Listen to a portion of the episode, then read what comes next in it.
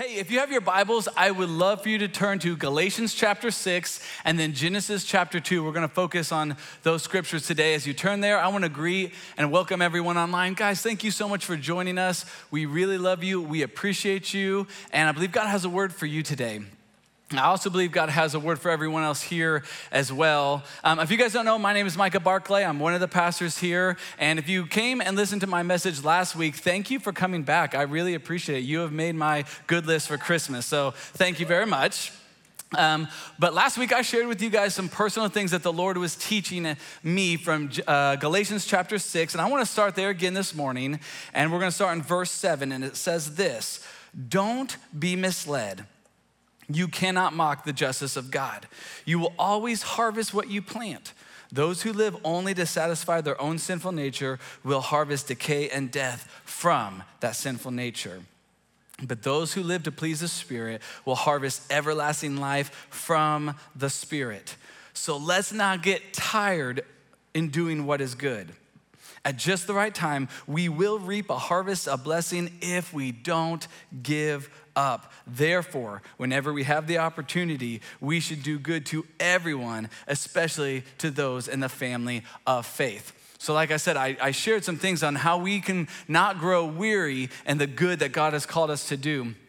Today, I'm going to uh, kind of share in the same uh, verse, but I want to look at it through a very specific lens. And today, I want to talk about not growing weary in our marriages okay? And before I go any farther, I gotta throw out some big disclaimers here. The first one is this I certainly am not gonna pretend I have a perfect marriage, okay? I, I don't. I know in many respects, I mean, there's people in here that, um, have been married 70 plus years, which is crazy. I mean, that is unbelievable when you really think about it. Adrian, my wife, uh, we've been married 13 years. We have four kids together, and uh, we've had a lot of highs and lows. There's been some good times, maybe some not so good times. But over the years, I know we have grown closer to each other. So honestly, as I give this message, I was a little hesitant at first because we're only like 99% perfect. Um, and so it's hard for me to share. That was a joke. Come on, laugh, guys. You gotta, gotta laugh with me here. Uh, but I really believe this is something important for all of us. Uh, secondly, I want to make sure everyone knows that I understand. I know not everyone in here is married, okay? Or maybe you don't even have a desire to be married, and that is okay too. Maybe God has given you a gift of singleness, and that's completely fine. But I truly believe that God wants to speak something to marriages here and speak to people who you know, aren't married or maybe they have a desire to be married because this is important to understand. God created marriage. And when he created it, he said it was good. God created marriage. God created sex. God created intimacy. He created relationship. And he said, this is good. So if God says this is good, is it okay if we take a day to study it and see what God's word has to say about it, right? And then finally, um, while I am personally committed to every principle that I'm going to teach you guys uh, this morning, uh, because it comes straight from the Bible, I also can't take credit offer all of it myself. A lot of what we're going to cover today actually comes from a Jimmy Evans, Pastor Jimmy Evans from Marriage Today. You probably have heard of him before. Uh, he puts on the XO conference, which we simulcast here. Maybe you've gone to XO conference. Awesome. Uh, so if you don't like today's message, please email Pastor Jimmy Evans at Marriage Today. Let him know that would be awesome, all right? That would just be great. That's where I'd like that feedback to go. Anyway, so the title of the message today is The Four Laws of Marriage. The Four Laws of Marriage. We're gonna unpack those here in a minute, but I just wanna pray. I mean, I really believe God's already here, but can we just invite God's presence in this place one more time? So, Father, we thank you, thank you, thank you, thank you for being here. Thank you for your presence. God, and I pray for every marriage that's represented in this room or watching online today that you would speak to us, God. Whether our marriage is thriving, it's just doing awesome. God, I pray that we would still take steps closer to our spouse and closer to you. And God, if our marriage is, uh, is on the rocks today, it's a little difficult, it's challenging, it's not where we want it to be. Father, would you speak to us through your love? Would you speak to us through your compassion and show us, reveal to us in a loving way? What we can do to bring honor and glory to you through our marriages. And finally, Lord, I lift up anyone in here who has a desire to be married. I pray that you would bless them, speak to them, and even as they wait for you to bring the right person in their life, that they would not just focus on the one that they're waiting for, but they would focus on becoming the one that they want to be for their spouse. God, use this message to advance your kingdom. Holy Spirit, we invite you here We love you and we give you this time in Jesus' name. Everyone said, Amen.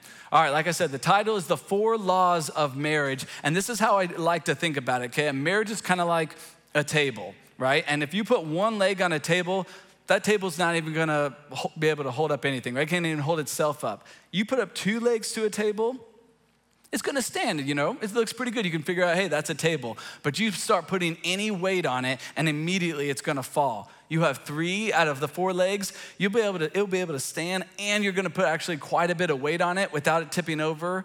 But there's always gonna be this one weak spot in it, and if you put any weight there, it's gonna fall just like that. Well, the same is true about our marriages. Marriages where you might listen to this message and go, Well, I got this one down. Like, we are really good at that. And then maybe the next one you go, Man, we're really good at this and we're really good at that. But you might just get one of these, even just one, you go, Oh, that's why we struggle in this area. That's why when we fight, when we argue, or, this source of contention is always about this one area. Well, then just let that one area speak to you, whatever the case may be. There's gonna be some awesome things that you guys are doing great at. And, uh, and even as I prepared this, I'm like, man, I need to get better in these areas. We all can. So just be mindful of that. I ask you to turn to Genesis chapter 2. We're going to read verses 18 through 25. Uh, really, we're just going to focus on verses 24 and 25, but I wanted to back up, read a little bit more. And this is what it says starting in verse 18.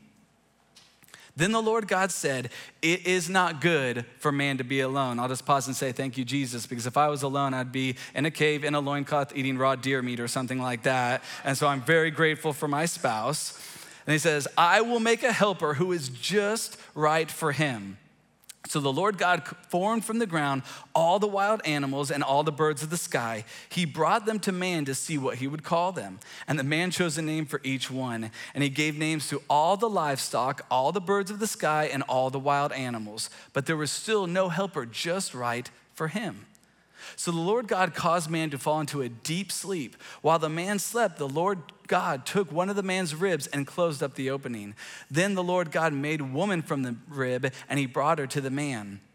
At last the man exclaimed, This is bone of my bone and flesh of my flesh. She shall be called, Whoa, man, because she was taken from man. You guys catch it there? I mean, they literally, uh, God brought Eve to Adam, and he goes, Whoa, man, you know, and like that's how we get the name. If you didn't know, it's in the Bible. At least that's what I saw. What I said when I saw Adrian. I was like, now that's a woman right there. I'll tell you right. Okay, verse 24. Here we go. This explains why a man leaves his father and mother and is joined to his wife, and the two are united into one. Now, the man and his wife were both naked and they felt no shame. So, believe it or not, there's actually four principles that just in those two last verses that we're gonna talk about. Four principles, okay? If you're taking notes, I want you to write this down because the first law is the law of priority. The law of priority. This is expressed in the phrase, a man shall leave his mother and father. Now, I, I want to say something here. I truly believe there's probably no other greater relationship, more important relationship than um, a parent and their child, right? Like, I love my kids. We would do anything for our kids.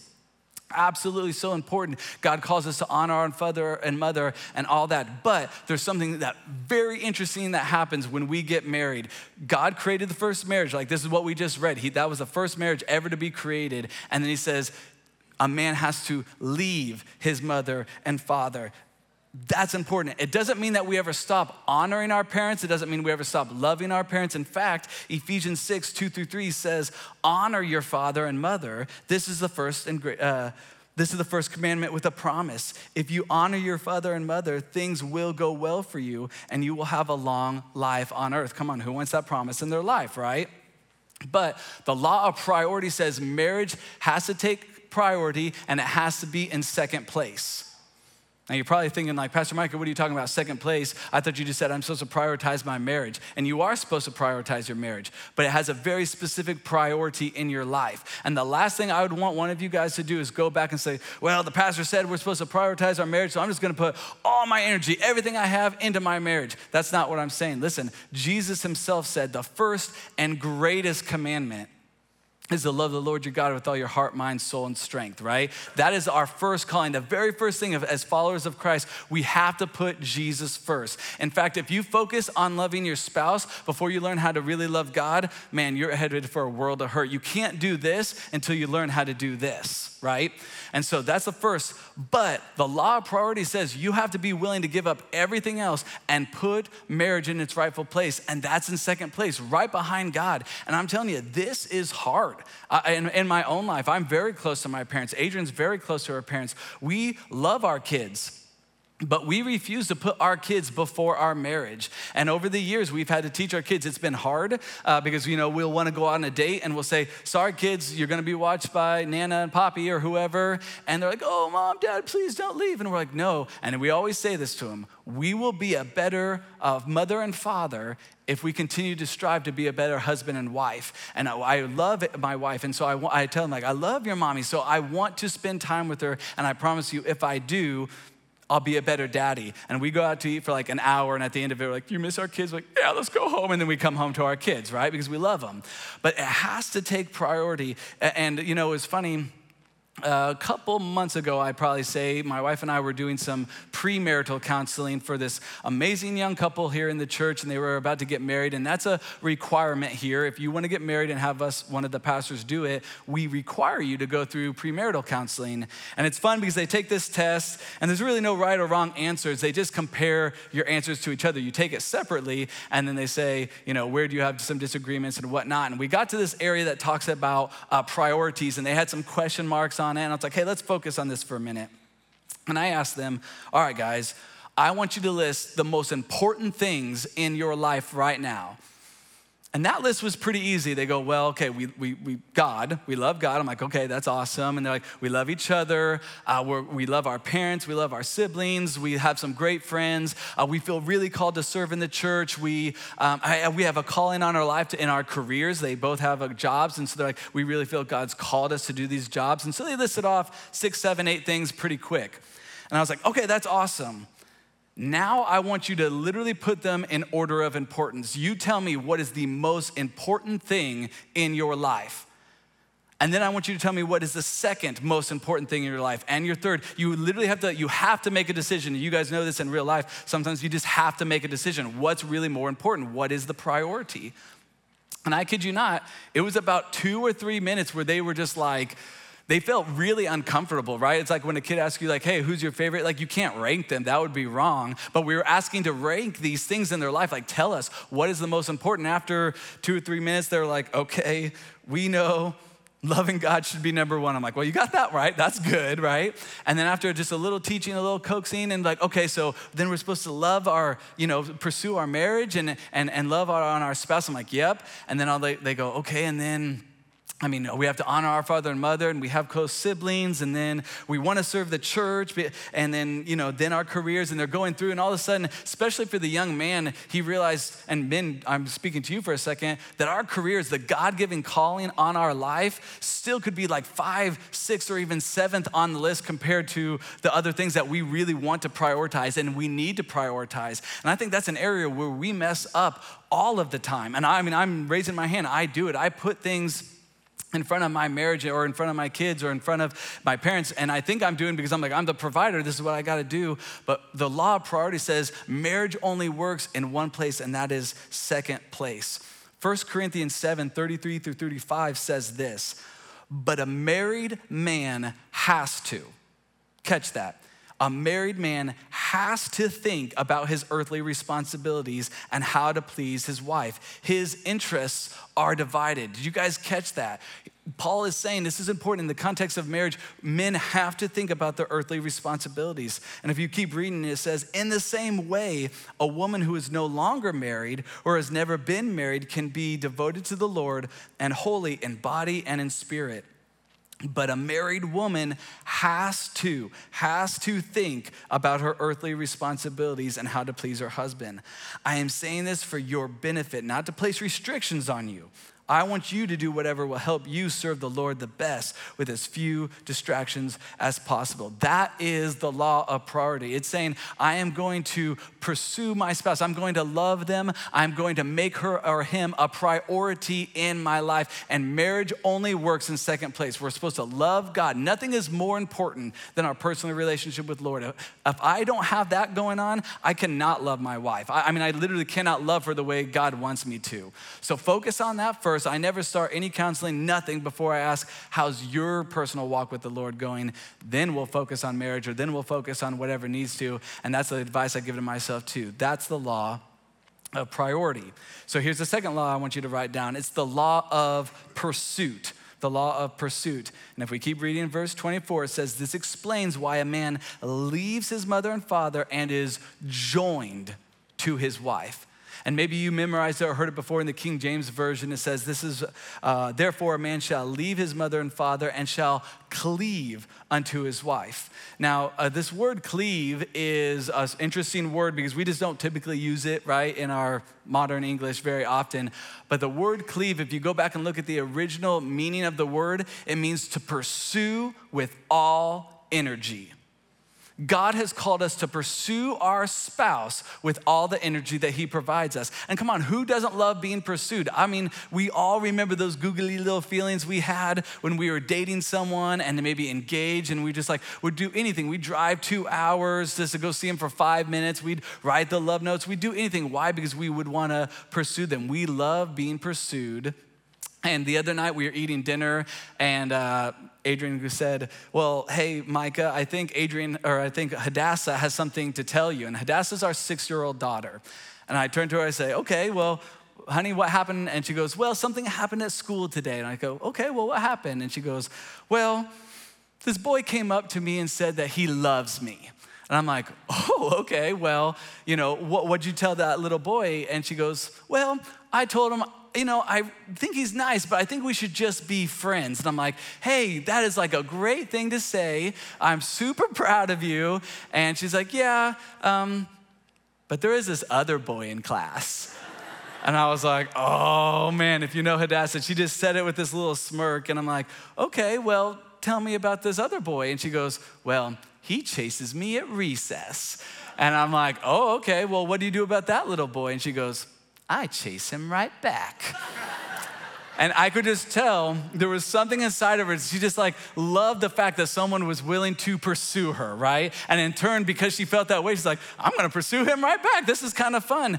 The problem is, we tend to pursue our spouse uh, in, in like the dating phase or maybe when we're engaged but i'm telling you the work really begins once you get married. The work begins when you say i'm choosing to pursue you. I'm choosing to love you. I'm going to seek you with all the energy. I mean really that word cleave is such a powerful powerful word. In fact it's the same word that god tells us to cleave unto himself he says, We're supposed to cleave unto God. Deuteronomy 4 4 says this, But ye that did cleave unto the Lord your God are alive, every one of you this day.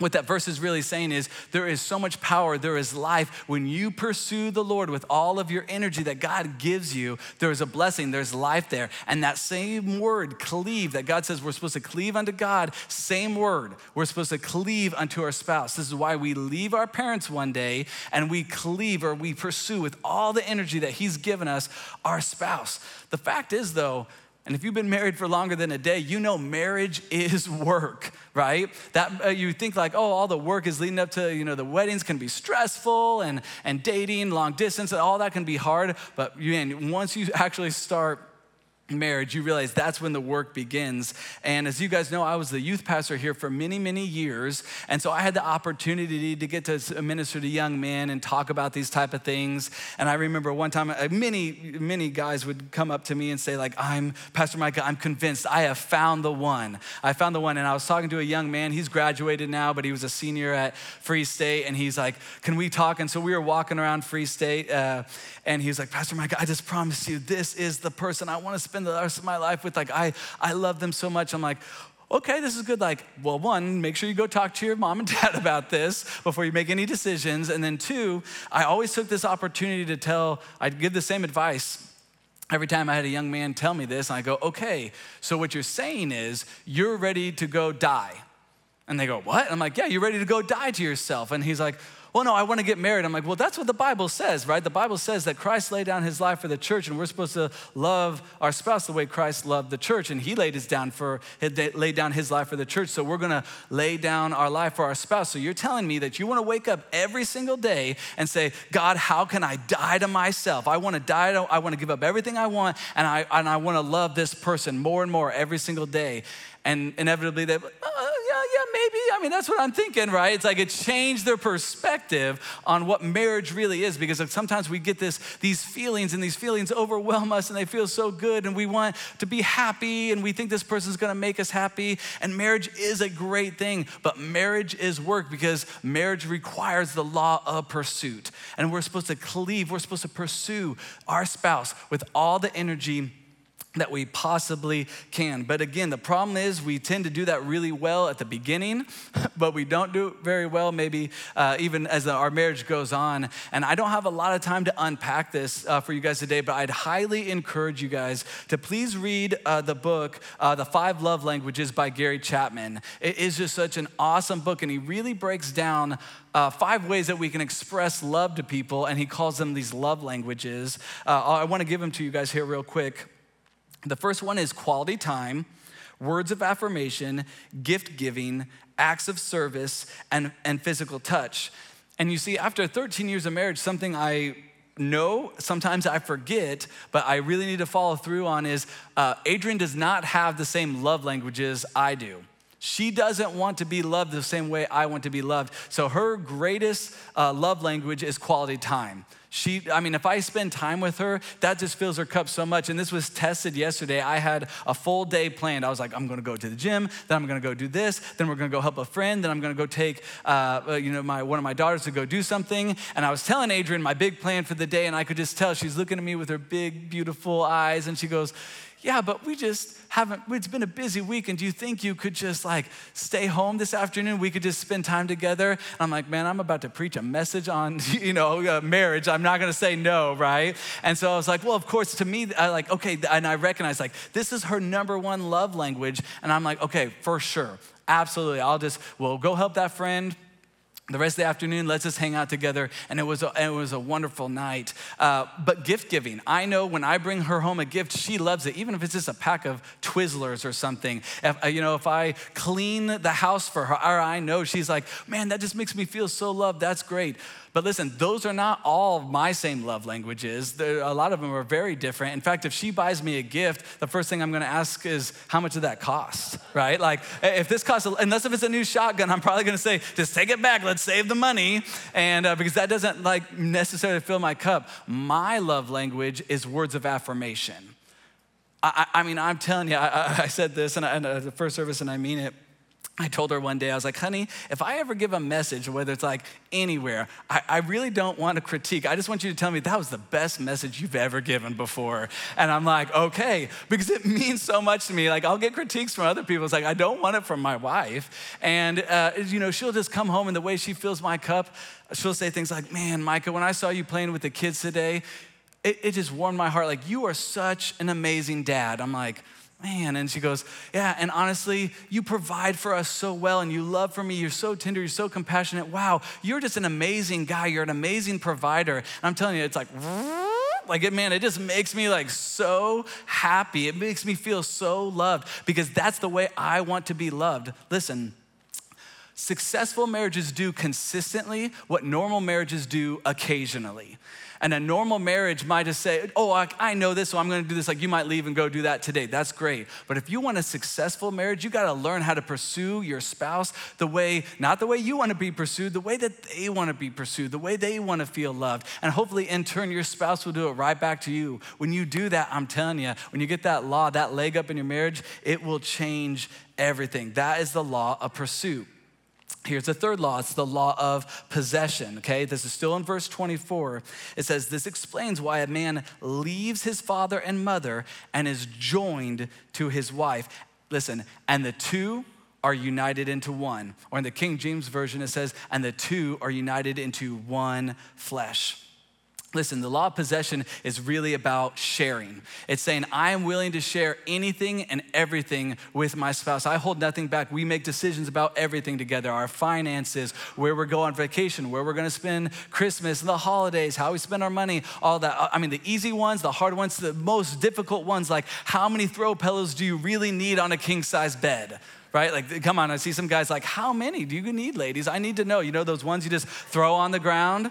And, and I, I, couldn't even remember. And I looked over at my wife and, and she goes like zero. We have zero. I'm like, I won. I finally won. It only took 13 years. Like, praise God. That's how much she loves me. Okay. So I'll just, I'll just say that. But it's really about, it's a miraculous event when you think about two people becoming one. I mean, that is a, that is a miracle, right? This is a quote from uh, Jimmy Evans himself. He says, A dominant marriage in which a spouse makes all the decisions and controls everything will always bring trouble. Selfish people cannot succeed in marriage because selfish people refuse to share. Ouch. Ouch, man, that is hard because I think it only took us about 25 seconds to realize how selfish we, we were in our marriage. And I'm not kidding, it was a 25 seconds after saying I do that Adrian and I got into our first fight uh, or our first argument. And I'm not, not joking about this. She doesn't even remember it, I remember it. But we got married on this stage and it happened like this.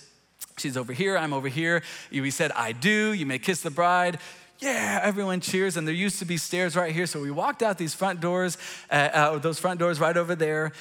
And I looked at my new bride after, you know, 25 seconds and I say, honey, I love you so much. And wasn't this a great day? Hey, everyone's about to leave and go through these doors. You know what I would love to do? I would just love if we greeted everyone just real quick and just said, thank you for coming. You know, they drove here and they spent their time, their Saturday. Let's just thank them for coming and invite them for the, you know, the reception. And she goes, no, we're not gonna do that. And I'm like, what, what, what, do you mean? And, she, and to this day, I don't even remember what she said. That shows how important it was. But I think it was like, she wanted to go in and pin up her dress because she was afraid someone was gonna step on it. She's like, I need to hem up my dress, so I need to go back to the room where I got ready at. And I was like, No, honey, listen, like some people have driven like a long ways and uh, to celebrate us, and they got us these gifts. Like we really need to shake their hands and just say like, Thank you for coming. And she goes, no, I just walked off, you know, I just started walking back to this room. Then I had the test of priority and I'm looking and like people are walking towards me. I'm like, my friends are my family, my wife. My friends are my family. Like, this is a test. It's been 25 seconds. Like, okay, I'm choosing my wife. I'm choosing my wife. And I and I followed after her because why? I, it's the law of possession. It's uh, I realized that I'm a selfish person. She wasn't being selfish, by the way. She was just thinking very analytically, thinking like, I don't want someone to rip this expensive dress and then we'll go say hi to everyone. But in my mind, this is what I wanted. In her mind, this is what she wanted. And in the law of possession says we have to figure this out together. That is the law of possession. Um, you know, and just on a very practical note, this can pl- be played out in so many different ways decision making and this and that. But one of the things I've seen uh, they, where couples miss this the most is how they handle their finances. And when they do this like split and they go, well, you know, that's her money and she's gonna pay these bills, and this is my money, this I'm gonna pay these bills. And then whatever has left over, they can do whatever. Like, you know, she has her things and I have mine. And I just would really hesitate about that because the law of possession says the two will become one flesh. You're about to enter this covenant with someone and say, I'm going to share my body with you. I'm going to share my soul with you. I'm going to share my, my hopes, my dreams, my desires, the good, the bad, and the ugly, everything, but I'm unwilling to share my money with you. What does that really say about your marriage? What does that really say about what kind of foundation that marriage is built on? So, over the years, uh, this is something that just very practically, Adrian and I have tried to do. We haven't done it perfectly. We got married young. We were both in college and we both worked part time and went to school. And after two years of doing that, we were blessed enough to graduate and immediately start having kids.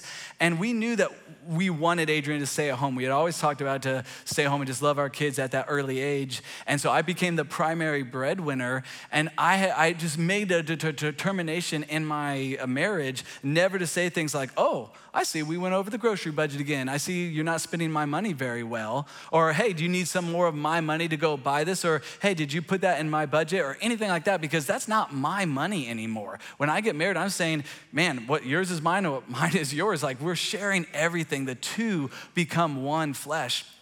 Pastor Thomas actually just mentioned this a few weeks ago when he talked about the number one reason, the number one driving factor towards divorces day, these days is not where they spend the holidays, it's not how many dates you go on, it's not how many times a week do you have sex or any of those things. The number one driving factor towards divorce always revolves around money.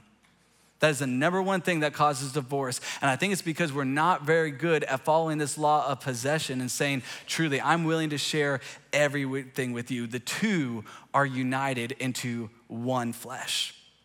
And then finally, we have the fourth law, which is the law of purity. And this is expressed in verse 25, which says, And they were both naked, and the man and his wife were not ashamed.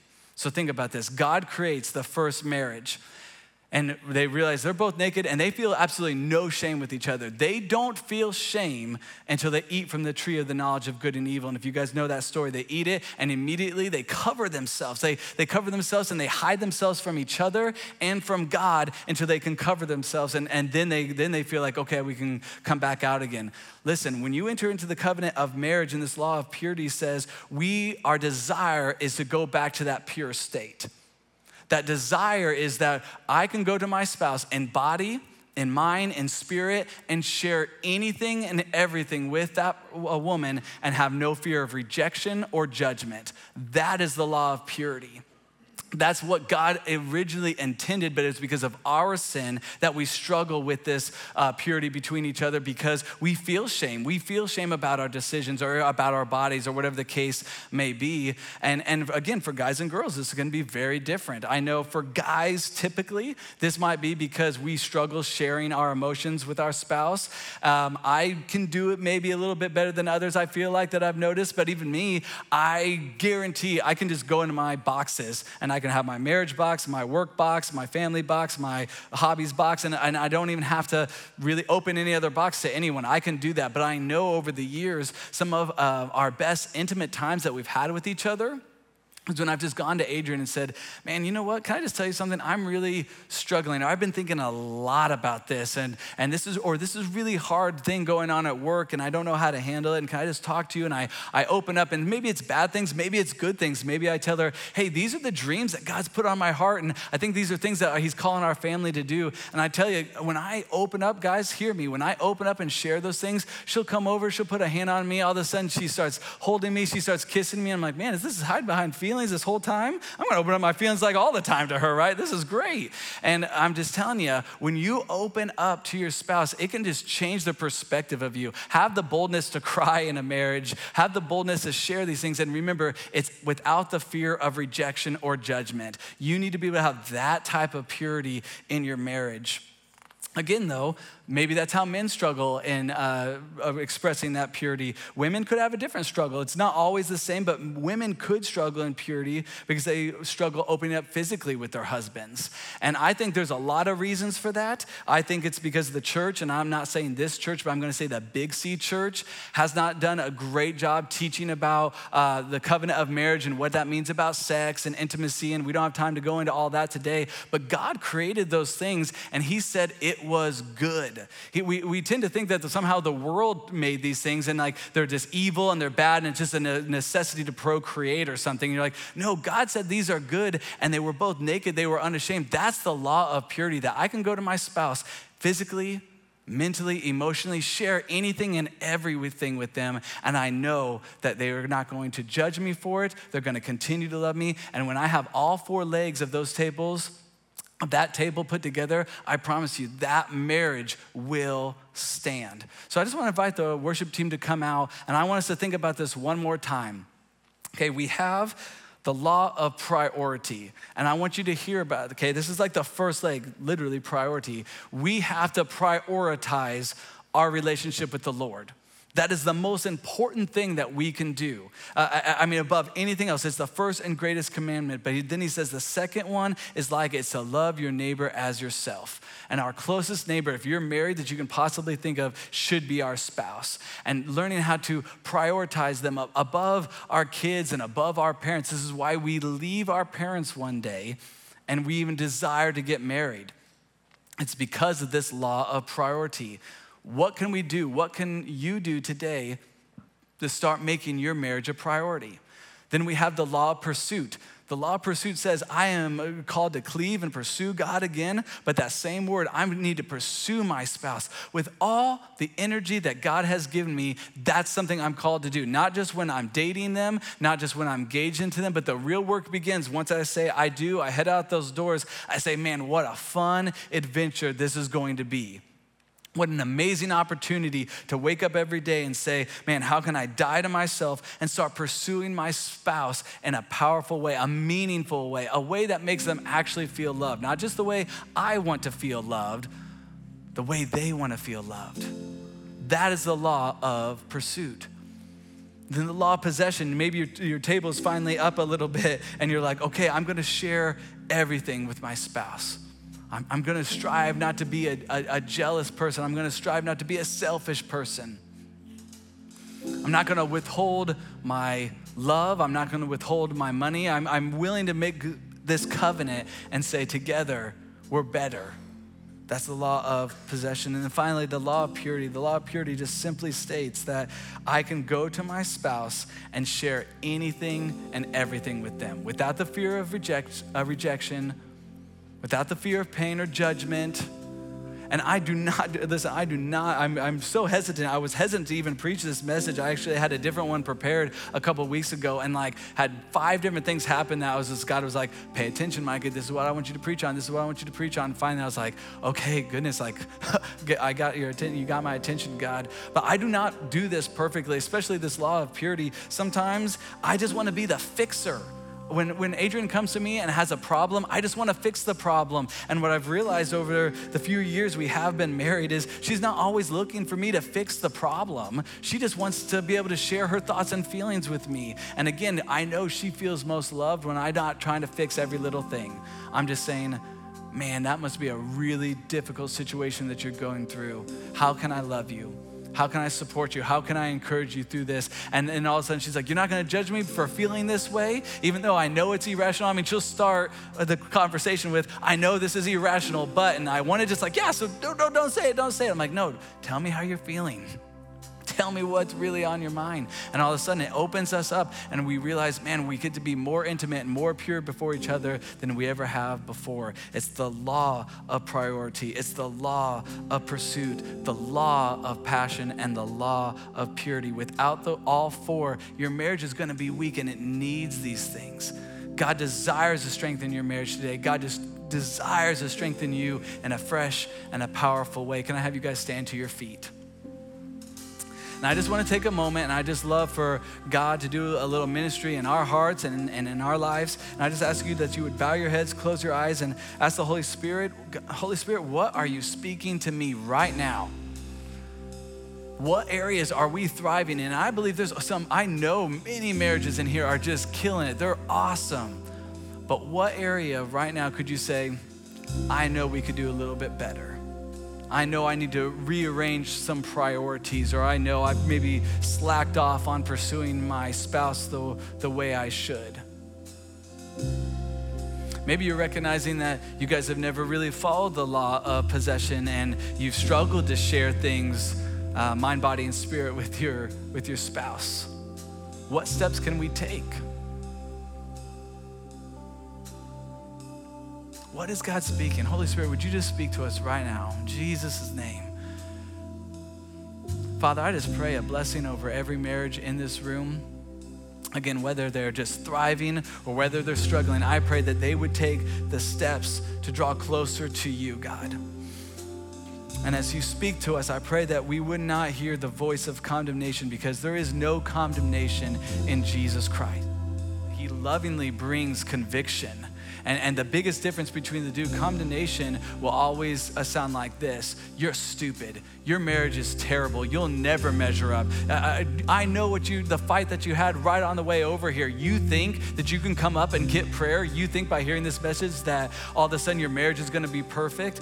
That's the voice of condemnation. The voice of conviction is always very specific, but it's always loving. And it's saying, hey, this is why. This is why I've been highlighting this to you or this is why I'm putting this in your life and why it's just been rubbing you the wrong way because I'm calling you to live in this area of purity, or I'm calling you to live in this area of pursuit. And I want you to start pursuing your spouse like you did at the beginning. In fact, that's what the book of Revelation says when uh, he brings correction to a church. He says, You know, why you, you, you've fallen out of love with me is because you're not doing the things you did at first. I'm telling you, go back and do what you did at first. Write the love notes, write the, uh, bring the Twizzlers home, whatever the case may be. Just tell your spouse that you're thinking about them and watch your marriage thrive again, Lord. So I just ask a blessing over every marriage in this place today. God, we know marriage is important to you. So we're taking the time today to understand what you have to say about it. May we serve and love each other from a genuine heart and from a genuine spirit. And may you thrive, make these marriages thrive and grow better than they ever have before. And I pray for any person in here who desires to be married one day. Again, strengthen them. May they take these principles and say, okay, this is what it means, and I know what it means, and now I'm gonna work on myself. If nothing else, I want you guys to hear focus on your relationship with God first, and I promise you will be an awesome spouse for someone that God brings into your life one day. So, Father, I ask that you bless them, keep them, may your face shine upon them. In Jesus' name. Amen. And finally, we want to close today by giving anyone here the opportunity to experience the life changing power of Jesus and accepting Him as Lord and Savior of your life. And you might be sitting here thinking, like, this is a little weird. Why are you giving a salvation call after giving a message about marriage? And here's the truth, guys God has called us, God has never called us to do something that He has not already done for us. And every single law that we've talked about today, He's already provided. He's already done for us. Think about this God made us a priority in His life. He could have sat in heaven. He could have created beings that just worshiped Him all day and had no free will, nothing. He desired us he sent his son. He pursued us. Did you realize how, even what Pastor Peter was talking about today? He loves you. He pursued you. He is the good shepherd who leaves the 91, 99 to find the one. I'm the one. He found me. You're the one. He found you. That's the law of pursuit. He's already done that for us. He's followed the law of possession. He's saying, I'm willing to share everything with you. I didn't, I didn't even withhold my own son from you. I have given everything. Like, my love is here for you. And ultimately, why Jesus had to die, the main reason why Jesus had to die is because we were far from God. We were sinners, and the wages of sin is death. But the free gift of God is eternal life through Jesus Christ our Lord. What he was saying is, we couldn't live in purity with God our Father unless Jesus died. And because he believes in this law of purity, he sent his son to die so we could actually have relationship with God the Father. And we might be sons and daughters of Christ, but we are also the bride of Christ, and we cannot forget that. So, today, if there's anyone in here that wants to experience this life changing power of Jesus Christ, make him Lord of your life, Lord of your marriage, every single bit about your life, I just want you to raise your hand right now so we know who to pray for. Do not delay, do not wait, and just say, I need Jesus. I need him in my life in a fresh, in a powerful way. Maybe you've never given your heart to God, or maybe you're just like, man, I realize I have drifted from him. I've drifted from these principles. I'm not even married, but I just realized I've just drifted from God. I don't even love him like I did at first. This is for you. Again, if anyone watching online today, if you raise your hand, we're gonna have people surround you, pray for you, give you a gift, support you. This is your time as well. Do not delay. Another moment here. Anyone else? Anyone else? I saw some hands. Is there any other hands that need to go up and to say, I am ready to commit? It's the first step towards receiving a new life in Christ Jesus. That's, I see a hand. Thank you, God. All right, you can lower your hands in here, and we're just going to pray this prayer together. And we do it for a couple reasons. One, we want to show support to our brothers and sisters who actually raise their hands in here. Uh, but two, we do it because it reminds us, it reminds me every time I say it, that we don't graduate from grace. We need Jesus in our life. We need to be reminded of what Jesus has done for us. So let's just pray this together. One more time, we'll say, Dear Father, I recognize my need for a Savior. And I thank you for sending Jesus to pay the price I could never pay, to make a way that I might have a fresh start and a new life. I give you my life and I give you my trust.